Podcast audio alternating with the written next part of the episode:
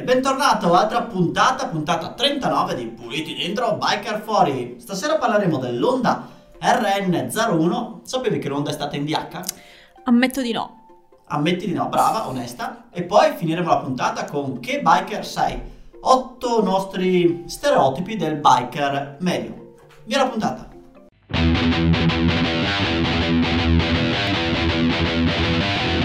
E la puntata inizia con una storia molto romantica. Valentina si è allontanata perché questo è affare da maschi. Questa è la storia del team ufficiale Honda. Per chi non lo sapesse, Honda si era buttata a capofitto anche nel mondo della downhill. Stiamo parlando dei primi anni 2000, con un esemplare, una bici unica ed una tecnologia che molti si sognavano. Infatti trovavamo un cambio integrato, steli rovesciati e ammortizzatore Showa.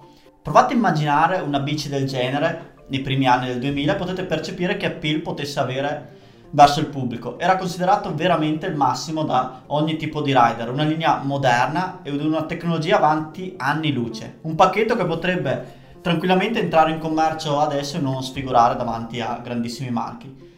Il nome, la Honda RN01 G-Cross, è stata prodotta in pochissimi esemplari destinati al team ufficiale G-Cross Honda e a un team satellite giapponese non è mai arrivato alla commercializzazione. Rumor dicono che non sia stato un progetto nativo Honda, ma il telaio e l'idea del gearbox, che ne parleremo dopo, arrivarono da un ingegnere giapponese che ha poi venduto l'intero progetto ad HRC. All'inizio del progetto si era previsto il montaggio con forcella Kayaba e ammo Olins, poi sostituiti in toto da sospensioni Showa. La struttura era in carbonio, ma poi nella sua versione ufficiale si è passato ad un telaio in alluminio usando piccole parti di carbonio solo in varie zone della bici o appunto nella forcella Showa. Honda e la sua RN01 hanno scritto una grande pagina nella storia del downhill. La bici era eh, effettivamente tecnologicamente superiore a, a tutte le altre, almeno come idea progetto. Poi lato pratico però bisognava dimostrarlo sui campi gara. L'approccio alla gara del team era molto professionale, cozzava un po' con l'ambiente che c'era all'epoca. Non, non si erano ancora pronti con la professionalità di Honda, ma c'era un po' un clima un po' più, un po più alla buona, un po' più sciallatrale, un po' più bella, bella zio. Honda custodiva gelosamente le sue bici all'interno del gazebo e cercava di nascondere tutti i suoi segreti da giornalisti e da sguardi indiscreti, anche per evitare che i loro prodotti fossero replicati in altri modelli dell'epoca. Honda porta uno spirito professionale anche nella scelta degli atleti e in collaborazione con il DS Martin Whitley puntò forte su di un solo pilota. Il solo pilota era Greg Minar che fin dal primo anno del progetto ha fatto parte del, della rosa ufficiale del team.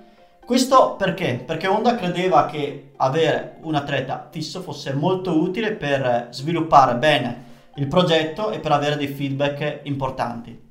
Mentre sul giovane ci furono varie scelte durante le annate. Il primo anno toccò a Cyril Kurz, terzo ai mondiali junior l'anno prima, il quale però restò nel team solo per un'annata. L'anno successivo, 2005, arrivò il finlandese Matti Leikonen, che restò fino alla fine del progetto del team. Infatti nel 2007, ultimo anno, il giovane sembravano finalmente averlo trovato e rispondeva al nome di Brendan Fairclough ma questo non servì a far cambiare idea al colosso giapponese Honda che a fine 2007 ufficializzò lo scioglimento del team con all'attivo un titolo Norma, una Coppa del Mondo e due successi nella classifica dei team sempre in Coppa del Mondo. Altre squadre avrebbero messo la firma per un simile palmarès, ma considerando gli investimenti che Honda fece in questo progetto e che dopo vedremo nel dettaglio, si sarebbero aspettati molto di più. Come ad esempio una vittoria al mondiale che non arrivò mai, infatti Greg Minal la sfiorò ben due volte con eh, due secondi posti e un terzo posto. Ma nella bici, a differenza della moto, conta molto il pilota e quindi anche a fronte di un progetto veramente innovativo, mh, mm, i risultati furono forse un pelino sottotono. Peccato non avere dei dati geometrici nel dettaglio, infatti le uniche cifre reperibili sono riferite all'interasse dei 1155 cm, un'altezza da terra molto bassa, 294 mm e un peso dichiarato in oltre 17 kg e mezzo. Queste sono le uniche cifre reperibili visto che Honda ha tenuto tutto segreto nel corso degli anni e i pochi esemplari che erano stati, che erano stati prodotti non sono stati venduti. Ma forse l'aspetto più innovativo delle bici Honda era il sistema di cambio, sistema denominato Gearbox. L'interno del cambio era stato fatto in collaborazione con Suntour e Shimano. La caratteristica che, balza, che balzava all'occhio era la possibilità di poter cambiare rapporto senza pedalare, visto che la ruota libera era posizionata all'interno della scatola cambio. In sostanza un sistema classico ma racchiuso in una scatola per evitare agenti esterni come il fango oppure le classiche rotture, pensiamo a, al forcellino o, o, al cambio stesso. Il pacco opinioni all'interno di, di questo sistema scatolato gearbox era a 7 velocità. Essendo tutto racchiuso in un solo punto, c'era una migliore gestione dei pesi, una linea catena che rimaneva fissa e che portava quindi dei vantaggi anche sul funzionamento della sospensione stessa. Pensiamo che problemi c'erano all'epoca di funzionamento della sospensione in base al tiraggio catena. Adesso sta- sono stati risolti grazie a sistemi monocorona, ma già con la doppia, con la tripla c'erano di questi problemi. In fase di cambiata la corona si spostava sull'asse del movimento centrale, quindi la linea catena rimaneva sempre perfetta. Si diceva che il sistema venisse smontato a fine di ogni gara per evitare dei spy shot o dei veri e propri furti. Quindi dopo 4 anni di onorato servizio Honda abbandonò la Downy lasciando la mare in bocca a molti appassionati del settore e finì un po' questa storia romantica che vide un colosso mondiale approcciare la Downy con uno spirito molto diverso eh, dall'epoca. Honda non ha mai dichiarato era il motivo dell'abbandono del mondo Downy, ma sembra essere il ritorno economico basso del progetto non sufficiente a giustificare tutti gli investimenti fatti. La DH di Honda sarebbe dovuta entrare naturalmente in vendita, quindi in produzione, dopo aver sondato il mercato Downy, ma Honda fece passo indietro dopo aver constatato che la DH era un mondo di nicchia, bella scoperta, e avrebbe tirato i remi in barca. Stiamo parlando di un progetto che a detta di Mike Van Zyl, meccanico di Greg Minard, valeva solo 20.000 dollari di installazione della forcella Showa in carbonio e 30.000 dollari per l'involucro del cambio. Quindi dei costi assurdi per il mondo downhill, ma questa avventura è comunque servita a Honda per farsi una base per eventuali progetti motociclistici futuri. Infatti Honda aveva dichiarato che il progetto era mirato ad acquisire competenze da riportare successivamente anche in campo motociclistico per progetti trial o cross leggeri. Di questo ne abbiamo la certezza con l'uscita del telaio della Honda CFR 250. Come potete vedere dalla foto un telaio molto somigliante al modello DH di Honda.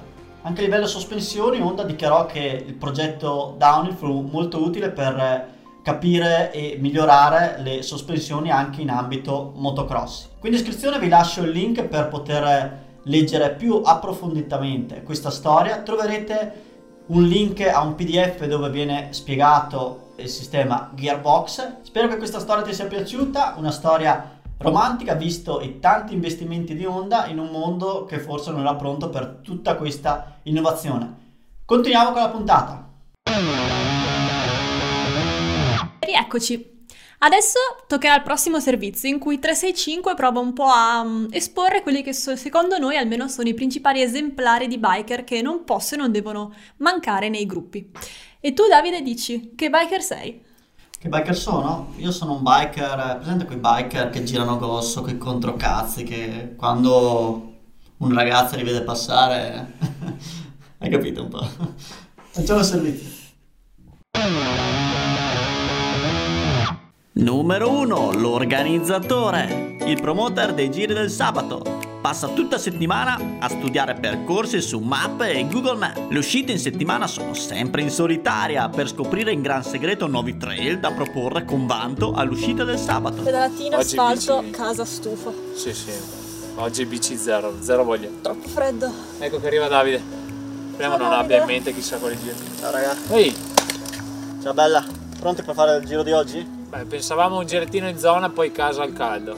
Oggi lambiremo le mura romane, andremo quasi a toccare la neve, sentieri alpini, ma fino a 1800 metri non dovremo trovarla. Sentieri tosti al punto giusto, adatti al vostro livello di riding. Andiamo. Meno male che era un girettino easy, eh.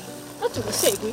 Andiamo. Numero 2, il ritardatario. All'uscita del sabato non manca mai. Unico neo non è mai in orario. Allo scoccare dell'ora di ritrovo deve essere chiamato ogni volta per sapere a che punto è, dove si trova, se ce la fa. Tutti sperano che dica di no, ma alla fine con scuse inventate riesce sempre a farsi aspettare per la non gioia del gruppo. Ma Davide ha intenzione di arrivare o... Cosa vuoi che ti dica? Fra un po' viene buio, oh, mai una volta che arrivasse in orario. Va a sentire che fine ha Adesso lo chiamo. Oh! Ma ti muovi Davide? No Luca, forse non, non ci siamo capiti, ehm, cioè ho ritardato, avevo la bici in riserva, poi eh, mi, ho- mi sono un attimo perso ad ascoltare i, i dischi dei freni, facevano una bella melodia. E per non parlare del piede, cioè mi si è addormentato eh, il piede, sto cercando ancora adesso di, di svegliarlo. Cioè, io ritroverò a luna e sono le tre e mezza, dobbiamo ancora aspettarlo. Oh Davide è sempre così. Comunque, 5 minuti e qua si va senza Davide. Eh, La prossima guarda, volta... questo è il suo messaggio. È qua in zona dentro. Eccolo che arriva.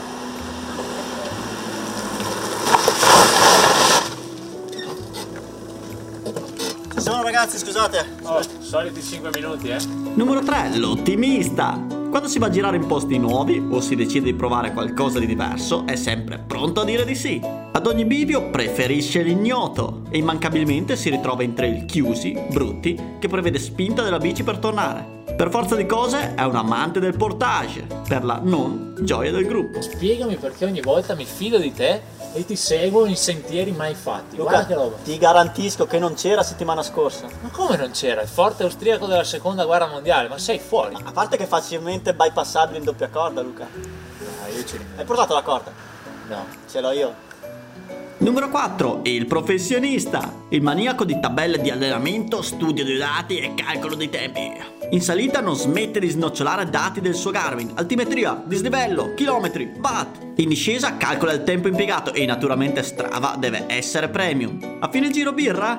Assurdo! Solo sali minerali e barrette energetiche, con delle giuste proporzioni tra carboidrati e proteine. Numero 5, il mammone. Il suo cavallo di battaglia è ragazzi, oggi massimo alle 12 devo essere a casa. Alla domenica è bello andare in bici con il gruppo, ma arrivare tardi al pranzo è uno smacco troppo grande. Con i suoi tempi ristretti condiziona l'uscita di tutto il gruppo. No, io vado a casa. Come vai a casa? Sono le 12 e Quindi? mi aspetta eh, pranzo della nonna. 40 anni e ancora vai a mangiare dalla nonna. Dalla nonna può essere anche la mamma. Cioè, non so, ma se non mangi le verdurine ti ritirano la bici. Ma no, però. Dai, dai, dai, andiamo, No, no. andiamo. Da questo? Sì, Ma se, questo se qua, questo se qua. scivolo? E dopo ti metterà il cerottino la mamma, dai, oh. Andiamo, dai, su. Dai, vai. Ma io vado a casa. Puoi mettere un paio di alette di pollo.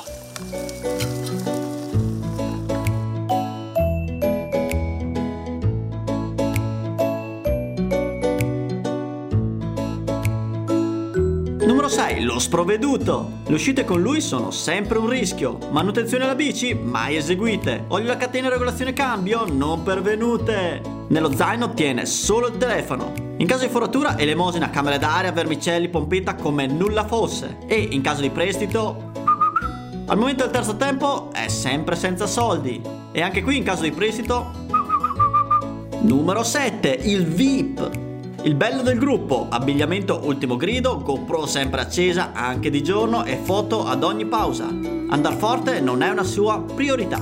Al bar a fine giro, prima regola, postare le immagini, sottotitoli improponibili degni dei migliori video della Red Bull o di Chiara Ferragni. Se serve è a disposizione per consigli su abbinamento colori e componentistiche bici, senza saperne il reale vantaggio, ma fa molto cool. Numero 8. Il prudente. La sicurezza viene prima di tutto. Un'uscita in mountain bike rappresenta sempre un pericolo. Esce solo se ha casco integrale, ginocchiera, parastinchi, gomittiere e paraschiena.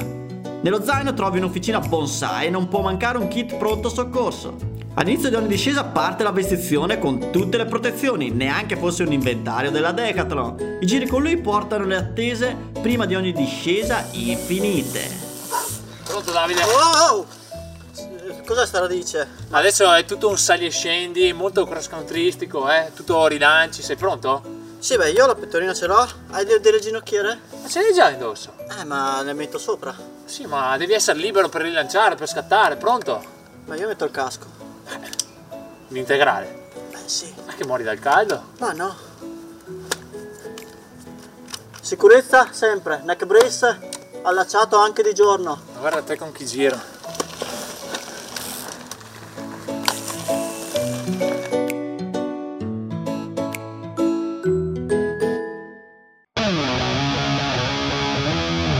Rieccoci in studio. E voi che biker siete? Se volete potete scrivercelo nei commenti e niente, direi che la puntata è finita. Davide, saluta tutti. Ciao ragazzi, alla prossima puntata.